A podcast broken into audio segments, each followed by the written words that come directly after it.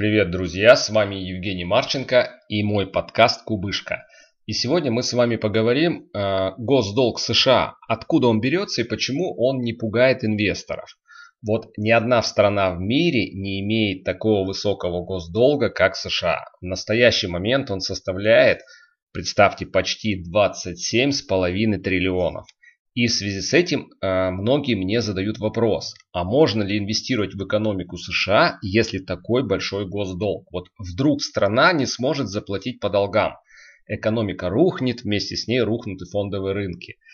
Ну, в принципе, да, логичный вопрос. Расскажу, как я это вижу. Действительно, госдолг США растет с каждым годом. Когда Барак Обама вступил на президентский пост, долг составлял всего лишь 10,6 триллионов долларов. За 8 лет его правления госдолг увеличился еще на 9,3 триллиона. При Трампе госдолг рос еще быстрее. За 4 года добавилось еще 7,6 триллионов долларов. Скорее всего, в ближайший год госдолг будет только увеличиваться. США нужно восстанавливать экономику после пандемии коронавируса. Что такое вообще госдолг? Госдолг – это задолженность правительства правительство занимает деньги у соседних государств, компаний и даже у простых граждан, чтобы оплатить все нужные расходы. На медицину, на оборону очень много тратится, ну и на различную инфраструктуру. И большая часть госдолга сосредоточена в казначейских облигациях. Наверное, вы даже слышали это название. То есть правительство выпускает на биржу долговые бумаги, и любой желающий может купить их. Хотите, можете приобрести бумаг э, на 1000 долларов. Хотите, вложите пару миллионов. Вот сколько хотите, столько и вложите, как говорится. За то, что вы купили бумаги, казначейство будет выплачивать вам проценты. Это, конечно, не очень большие проценты на сегодняшний день, но все же. А в конце эмиссии вернет вам э, все, все те деньги, которые вы вложили. Это называется телом долга. Больше всего в госдолг США инвестируют Япония и Китай. По сравнению с ними наша страна имеет ну просто минимальное вложение в долг. На рынке облигаций э, бумаги США считаются одними из самых надежных, потому что пользуются ну, достаточно хорошим спросом.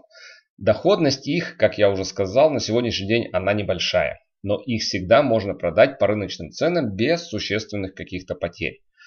Почему госдолг у США всегда растет? Э, у правительства США есть два выхода, чтобы погасить долги. Первый – это поднять налоги и сократить текущие расходы, чтобы залатать дыры в бюджете. И второй – взять в долг еще денег, чтобы погасить прошлые деньги. Прошлые долги, вернее.